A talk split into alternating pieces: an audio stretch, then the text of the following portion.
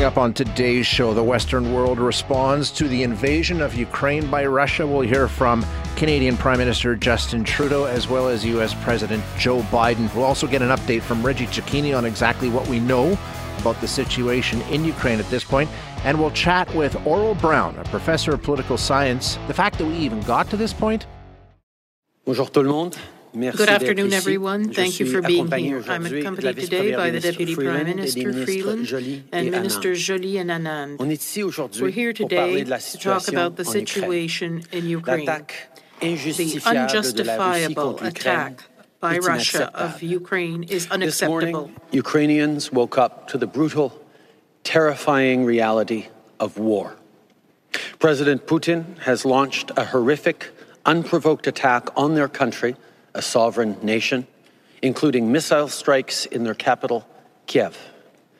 He has needlessly put the lives of innocent people at risk, violated Russia's international treaties, and launched the greatest threat to European stability since World War II.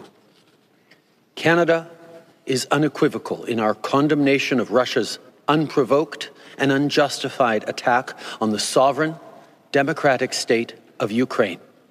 President Putin's brazen disregard for international law, democracy, and human life are a massive threat to security and peace around the world. I just spoke a few minutes ago with President Zelensky. I told him that we are announcing strong action today and continue to stand with him and with the Ukrainian people. Earlier this morning, I met with G7 partners to coordinate our response. We're also working closely with NATO and our allies. Together, we have made clear that Russian violence, aggression, and violation of international law will not go unpunished. We stand united and steadfast in our support of Ukraine's sovereignty, and we stand in solidarity with the Ukrainian people's right to decide their own future in a free and democratic state. Mardi, on Tuesday, after President Putin's recognition of the so-called independent states of Donetsk and Luhansk, Canada announced an initial series of concerted sanctions. Canada's sanctions target those responsible for illegal actions in Russia, as well as two Russian banks supported by the state. Moreover, we've uh, prohibited Canadians from buying Russian sovereign debt. It will be forbidden to participate in any financial transaction with the so-called independent states of Donetsk and Luhansk. We also announced the deployment uh, of up to 460 additional Canadian Forces troops to support Operation Reassurance under NATO and Today, to favor peace and security in Europe. reckless and dangerous military strike, we are imposing further severe sanctions. These sanctions will target 58 individuals and entities, including members of the Russian elite and their family members, as well as the Wagner Group and major Russian banks, among others. We will also sanction members of the Russian Security Council, including the defense minister, the finance minister, and the justice minister. In addition, effectively immediately effective immediately. We are ceasing all export permits for Russia and canceling existing permits. These sanctions are wide reaching they will impose severe costs on complicit Russian elites and they will limit President Putin's ability to continue funding this unjustified invasion. Aujourd'hui Today, in light of Russia's reckless and dangerous military strike, we are imposing further severe sanctions. These sanctions are wide reaching. They will bring about major sanctions for members of the Russian elite and will prevent President Putin from financing this unjustified attack. I want to be clear. Russia's attack against Ukraine is also an attack against democracy, international law, and freedom. No mistake. Russia's attack on Ukraine is also an attack on democracy, on international law, on human rights, and on freedom. Russia's actions stand in direct opposition to the democratic principles that generations of Canadians have fought to protect. Democracies and democratic leaders everywhere must come together to defend these principles and stand firmly against authoritarianism. Russia must immediately cease all hostile actions against Ukraine and withdraw all military and proxy forces from the country. Ukraine's sovereignty and territorial integrity must be respected, and the Ukrainian people, like all people, must be free to determine their own future. I want to be clear. Our quarrel is not with the people of Russia. It is with President Putin and Russian leadership that has enabled and supported this further invasion of Ukraine. La vérité the truth is that Russia has been violating Ukraine's sovereignty for years. In 2014, it illegally annexed Crimea. Since then, it has never stopped arming democracy in Ukraine. And today, President Putin opened a new dark chapter of this story by launching a wide ranging invasion. Deeply disturbing times for the international community and for people everywhere who care about freedom and democracy. And while the eyes of the world are on leaders, we can never lose sight of the human cost of conflict. Innocent people, including children, are now facing violence and chaos. In these dark hours, Canada's message to the people of Ukraine is this You are not alone. We are standing with you. Canadians and permanent residents in Ukraine, your safety and security are now our top priority. We also want to make sure that you can get to safety. We've arranged for safe passage for you and your families at the land borders with Poland, Slovakia, Hungary, Romania, and Moldova. We are urgently issuing travel documents for affected Canadians, permanent residents, and their immediate family members. We're also prioritizing immigration applications for Ukrainians who want to come to Canada.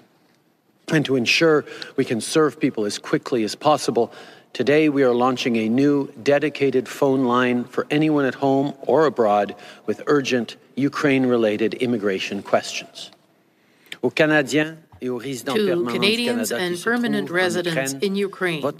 Your safety and security are our top priority. We also want to make sure that you can get to safety. We have arranged for safe passage for you and your families at the land borders of Poland, Slovakia, Hungary, Romania, and Moldova. We are urgently issuing travel documents for affected Canadians, permanent residents, and their immediate family members. We are also prioritizing immigration applications for Ukrainians who want to come to Canada. And to ensure that we can serve serve people as quickly as possible, today we are launching a new dedicated phone line for anyone at home or abroad with urgent Ukraine related immigration questions. Last night, I spoke with Ukrainian Canadians at the Ukrainian Canadian Congress board meeting. I told them that President Putin has underestimated the strength and unity of democratic allies and partners and he has underestimated the strength and resolve of Ukrainian people. These are traits of Ukrainian Canadians, too. You have helped build this country. You are proud of your, country, your culture and your heritage, and you don't back down. Well, neither will Canada. Our support for Ukraine, for democracy, and for human rights remains unwavering.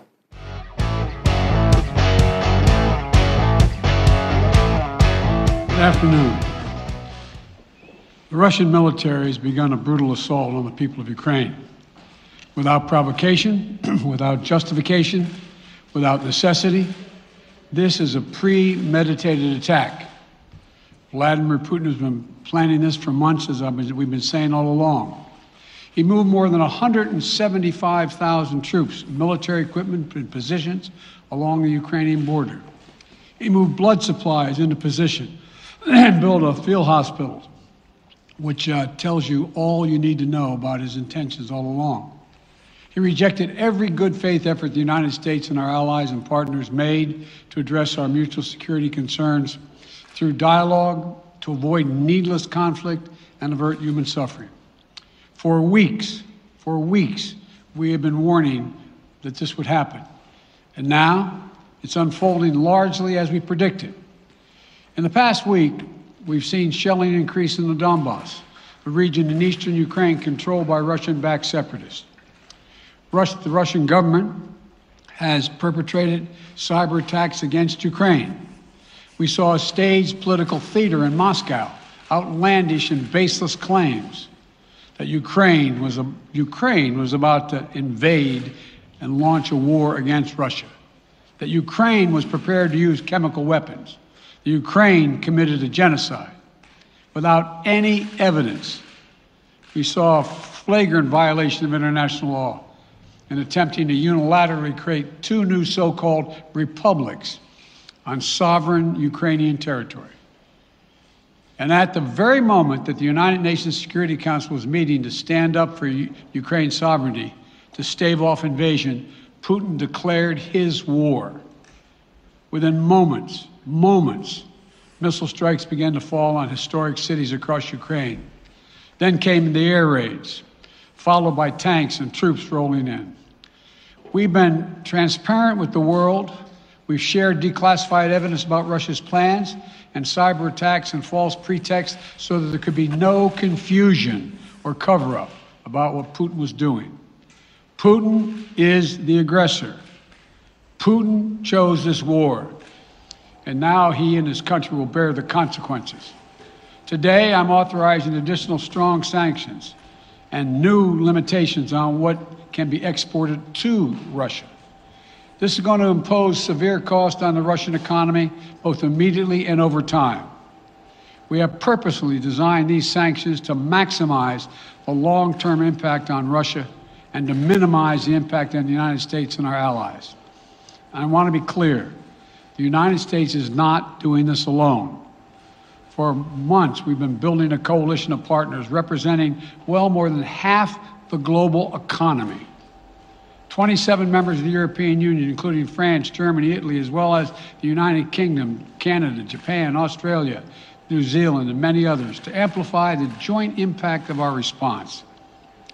I just spoke with the G7 leaders this morning, and we're in full and total agreement. We will limit Russia's ability to do business in dollars, euros, pounds, and yen to be part of the global economy. We'll limit their ability to do that. We're going to stunt the ability of, to finance and grow the, the Russian military. We're going to impose major, and we're going to impair their ability to compete in high-tech 21st century economy. We've already seen the impact of our actions on Russia's currency and the ruble, which early today hit its weakest level ever, ever in history. The Russia stock market plunged today. The Russian government borrowing rate spiked by over 15%. In today's actions, we've now sanctioned Russian banks that together hold around $1 trillion in assets. We've cut off Russia's largest bank, a bank that holds more than one third of Russia's banking assets by itself, cut it off from the U.S. financial system. And today, we're also blocking four more major banks. That means every asset they have in America will be frozen. This includes VTB, the second largest bank in Russia, which has $250 billion in assets. As promised, we're also adding the names to the list of Russian elites and their family members that are sanctioning that were sanctioned as well. As I said on Tuesday, these are people who personally gain from the Kremlin's policies and they should share in the pain. We will keep up this drumbeat of those designations against corrupt billionaires in the days ahead. On Tuesday, we stopped the Russian government from raising money from U.S. or European investors.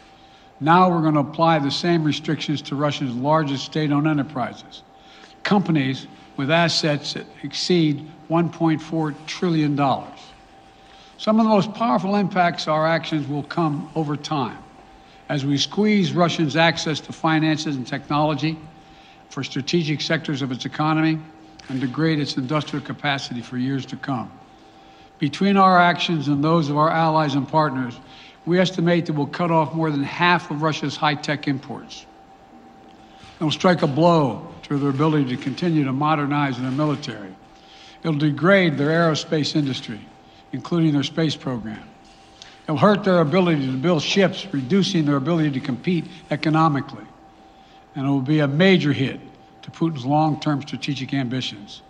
And we're preparing to do more. In addition to the economic penalties we're imposing, we're also taking steps to defend our NATO allies, particularly in the East.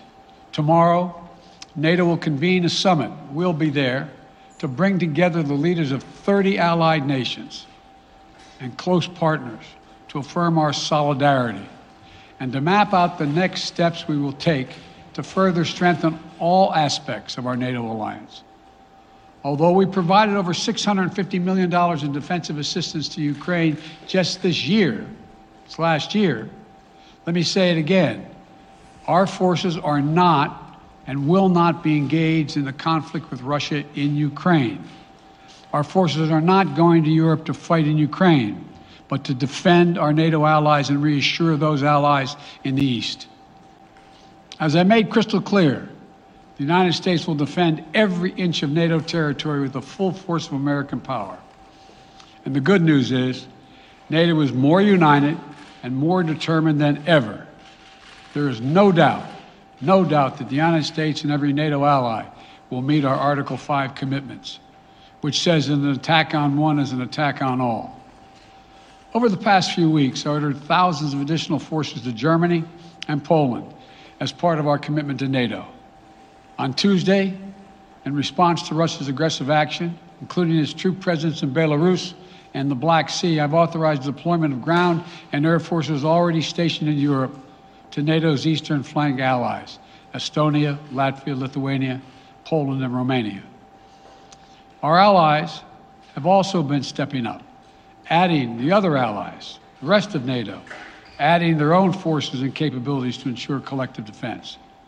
And today, within hours of Russia's unleashing its assault, NATO came together and authorized and activated an activation of response plans. This will enable NATO's high readiness forces to deploy and when and where they are needed protect our NATO allies on the eastern boundaries of Europe. And now I'm authorizing additional U.S. force capabilities to deploy to Germany as part of NATO's response, including some of the U.S. based forces that the Department of Defense placed on standby weeks ago. I've also spoken with Defense Secretary Austin and Chairman of the Joint Chiefs, General Milley, about preparations for additional moves should they become necessary to protect our NATO allies and support the greatest military alliance in the history of the world, NATO. As we respond, my administration is using the tools, every tool at its disposal, to protect American families and businesses from rising prices at the gas pump. You know, we're taking active steps to bring down the cost, and American oil and gas companies should not, should not exploit this moment to hike their prices to raise profits. You know, in our sanctions package, we specifically designed to allow energy payments to continue. We are closely monitoring energy supplies for any disruption. We've been coordinating with major oil producing and consuming countries toward our common interest to secure global energy supplies. We are actively working with countries around the world to elevate collective release from the strategic petroleum reserves of major energy consuming countries. And the United States will release additional barrels of oil as conditions warrant. I know this is hard and that Americans are already hurting. I will do everything in my power to limit the pain the American people are feeling at the gas pump. This is critical to me. But this aggression cannot go unanswered. If it did, the consequences for America would be much worse. America stands up to bullies. We stand up for freedom. This is who we are. Let me also repeat the warning I made last week. If Russia pursues cyber attacks against our companies, our critical infrastructure, we are prepared to respond.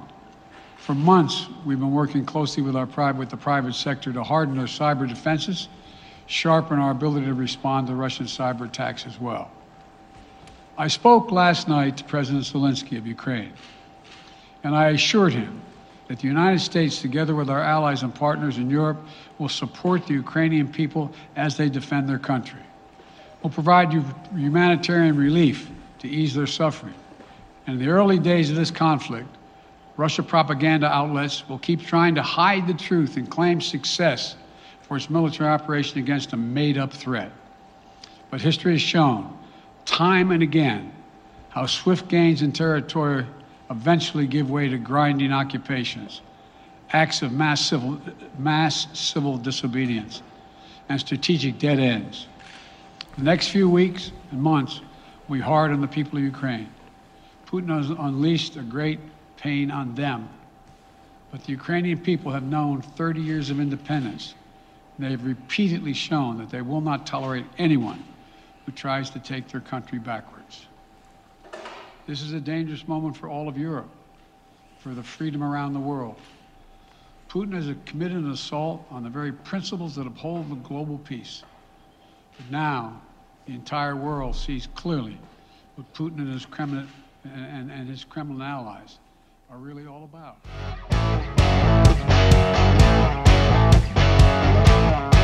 Around the world, uh, leaders are weighing in and uh, giving their condemnation of Russia, and, and a lot of people watching to see how certain countries will react. I think the ones that are on the list, China, obviously, uh, that is so important to see what their stance is on this position. They haven't said much of anything thus far. Turkey is another one. Erdogan has been closely linked to Russia, so what, what's his take on this? The other one is Israel. I think they found themselves in a bit of a spot, but uh, Israel's prime minister did uh, offer some humanitarian aid to Ukraine, but has stopped short of issuing any public condemnation of Russia's attack. Um, Naftali Barrett uh, delivered a, uh, Bennett delivered a speech today saying, "Our hearts go out to the citizens of Ukraine who got into this situation without any wrongdoing on their own part. But the Israeli leader still choosing to skip over any mention of the aggressor, failing to say the word Russia or name President Vladimir Putin. Some here questioning how long and how wise it is for Bennett to continue this awkward address of war in Ukraine when Israel's most important ally, the United States, is calling out Russia at every turn. Now, earlier today, Israel's foreign minister did issue a formal condemnation of Russia's aggression in this incident. So, another uh, wrinkle in all of this to watch. Right now, let's get an update on what's going on and what we know about the attack itself. We're going to chat with Reggie Cecchini, who is the Washington uh, correspondent for Global News. Reggie, thanks for taking some time this morning. Appreciate you joining us. Good morning. So, I mean, the developments seem to be happening minute by minute. Bring us up to speed. What's what's the latest you're hearing? So, look, there's a lot that's going on inside Ukraine and inside Russia. We can start in Russia, where we have been uh, kind of told that there's been a cyber attack that is uh, potentially taking down Russian government websites. We also know on the grounds throughout Moscow there have been arrests uh, of people who are trying to protest against any kind of forward movement by the Russian military, kind of a crackdown on some dissidents. On the other side of the border, we are seeing this offense uh, continue uh, to move in. This was originally, remember, going to be an ability for uh, the Kremlin to protect Russian assets and, and Russian interests in the Donbass area. Yeah. But over the course of the last 10 hours, we've seen explosions throughout most of the major cities, including the taking of an air base about 25 kilometers away from Kiev, signaling that there could be a Russian military attempt here to try to move in, potentially capture the city of, of Kiev. And like you say, it's I mean, if it's not just in the Donbass; it's it's happening north, south, east, west. The entire uh, country of Ukraine is reporting some sort of activity. Do we know uh, what the plan, like what the goal is here? Has that been stated? And I know lots of speculation that they want to replace the government. Do we have any certainty around that? No, there's no certainty, uh, and it's hard to take the Kremlin uh, at their word because this was a government who said for weeks that they had no intentions of actually crossing the line and moving into Ukraine, despite the fact they had that massive military posture surrounding the country. Uh, I think it's important to watch what's happening outside of Ukraine right now, notably to the north in Belarus. We've seen uh, yeah. and heard reports of missiles being launched out of Belarus into Ukraine, but also that President Lukashenko has said that the military in Belarus will be made available to the Kremlin should it need it. So That could be, again, further signal that this intends to be an occupation of Ukraine, despite the Kremlin earlier today saying they had no intent to occupy. And uh, Reggie, of course, everybody watching and waiting to see what the response of the West and, and the democratic world is going to be. G7 uh, ministers meeting this morning, correct? They met this morning, yes, with uh, President Biden after President Biden had convened his National Security Council. There is a broad push here to try to levy some kind of more severe sanction on the Russian government, on the Kremlin, uh, and on people within Putin's orbit. There's a bit of pushback, though, when it comes to uh, sanctioning the financial sector throughout uh, Russia. Some uh, European nations are are not uh, kind of standing in line with taking away or sanctioning SWIFT, rather, which would limit and impact the ability to move mo- money back and forth. Uh, so there's a bit of, of, question as to how severe these sanctions could be. President Biden uh, is expected to speak sometime in the next 90 minutes, where he is likely to announce more sanctions that could cut Russia off from advanced technology. It could put more restrictions on large financial in- institutions. That wasn't done initially because that could have a ripple effect on the average Russian member of the population. They were really trying to ensure that they didn't get any kind of pushback on sanctions. Mm-hmm. But given where we see the Kremlin now, this could become a much broader economic crisis in Russia with these sanctions. Yeah, exactly, and, and, it'll be interesting to see that happen. And we know the prime minister is expected to speak probably shortly after after Biden gives his address. Yeah, Prime Minister expected to speak sometime uh, around one o'clock. Uh, we, we, we don't have any reporting on, on what he's going to announce, but it would be uh, difficult to see Ottawa not following uh, in the footsteps of both the U.S., uh, the European Union, and uh, and and other allies across Europe who have been levying these sanctions. We'll have to wait to see what Ottawa announces. But again, given the fact that that Washington is going to come out and likely go after high ranking state owned banks across Russia, this could be a global pushback uh, that potentially Russian President Vladimir Putin wasn't expecting or at least didn't think would actually come to fruition. Yeah, it'll be interesting to watch. Reggie, thanks so much for the update. Appreciate it.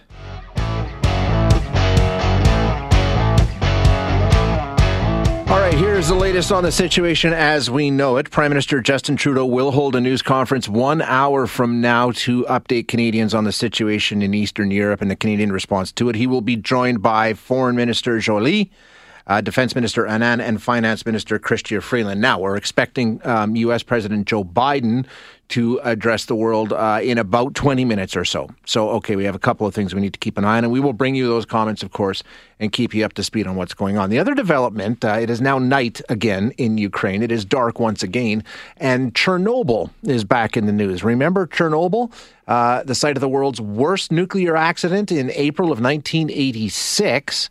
Um, Ukrainian President Zelensky says that Russian forces are trying to seize the plant when you're fighting and, and missiles and rockets and gunfire, you can't be that specific and that accurate. And what he's worried about is that something might miss and hit the reactor. And then that is a problem for more than just Ukraine and part of Russia. It's a problem for Europe. Yeah, no doubt about it. Uh, the exploded reactor has been covered by a protective shelter to prevent radiation leaks. The concern is that could be disturbed in some way.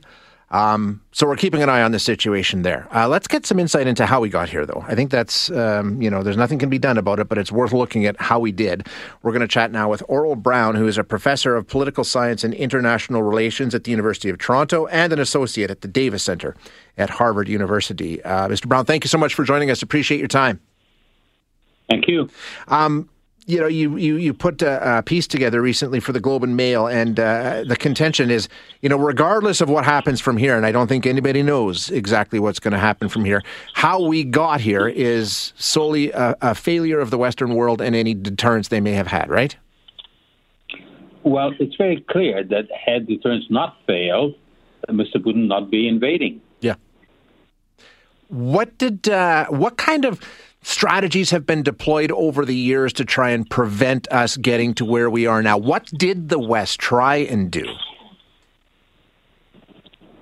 It's uh, clear that the West did not uh, address the issue adequately, that Russia had been indulged. We must not forget that uh, Russia invaded Georgia and uh, uh, there are two separatist regions that are recognized uh, by uh, Russia in Georgia in 2018. And when the Obama administration came in, they decided to press the reset button uh, to have better relations, which the Russians meant uh, uh, to, to indicate that the United States was not only going to forget about the Russian aggression in Georgia, but wanted just to normalize relations. So sent all the wrong signals. Following that, again under the Obama Biden administration, with Mr. Biden as vice president, in 2014 they invaded Crimea, illegally annexed Crimea, and again, uh, outside of sanctions, which did not seem to have that much of an effect, they were not punished.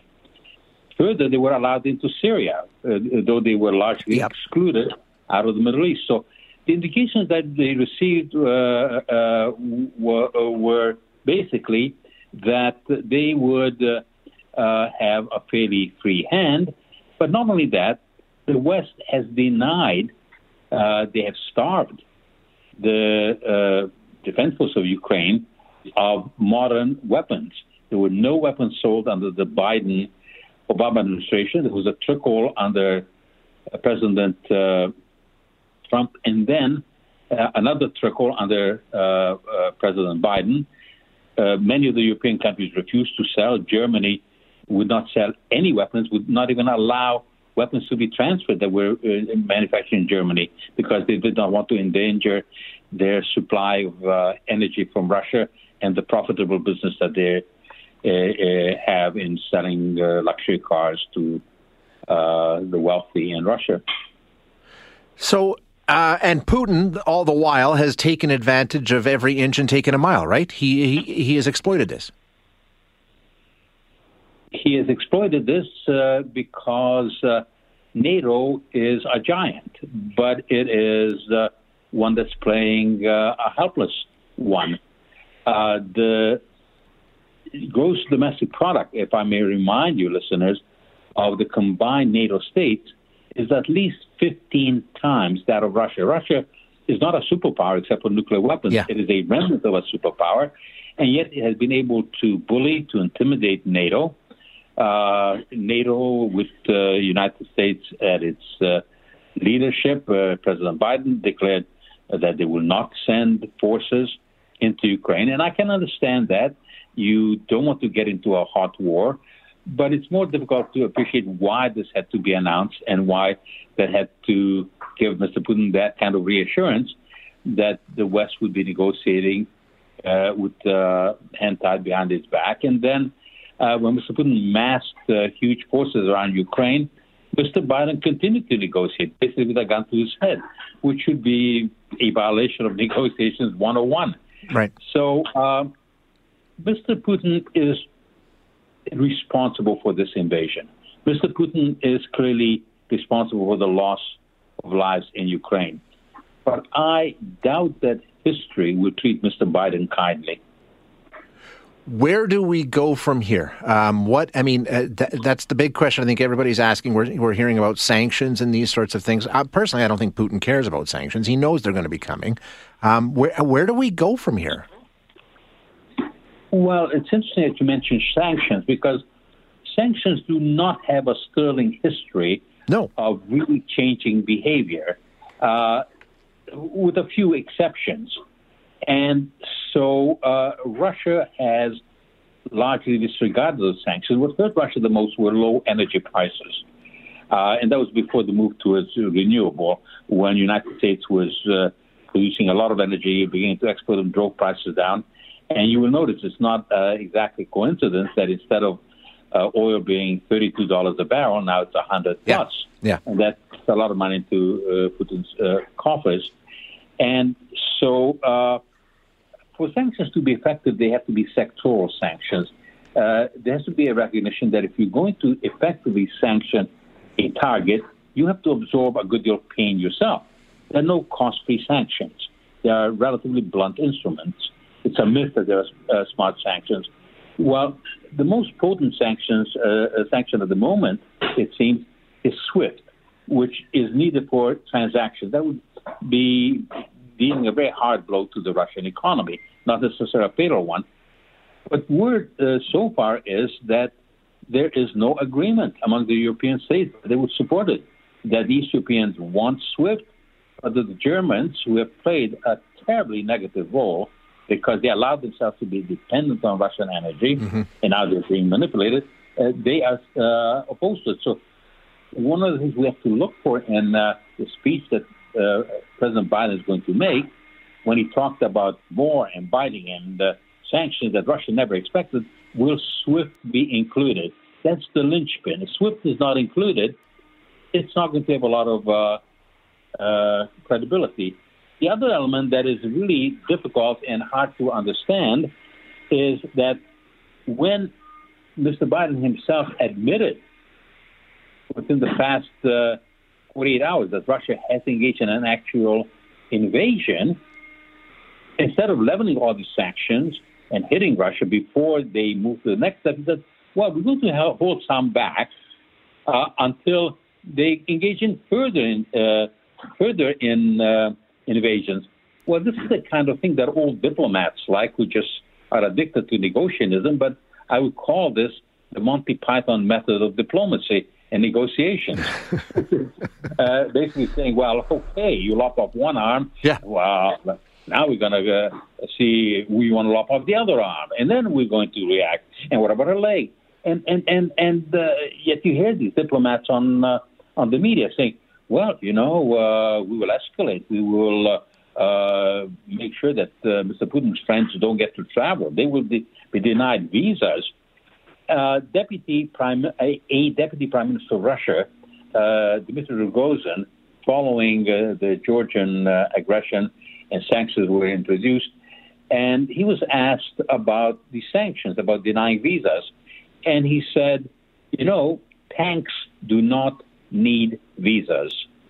That is what we're seeing today. Yeah, exactly. Those, those tanks are not seeking Western visas.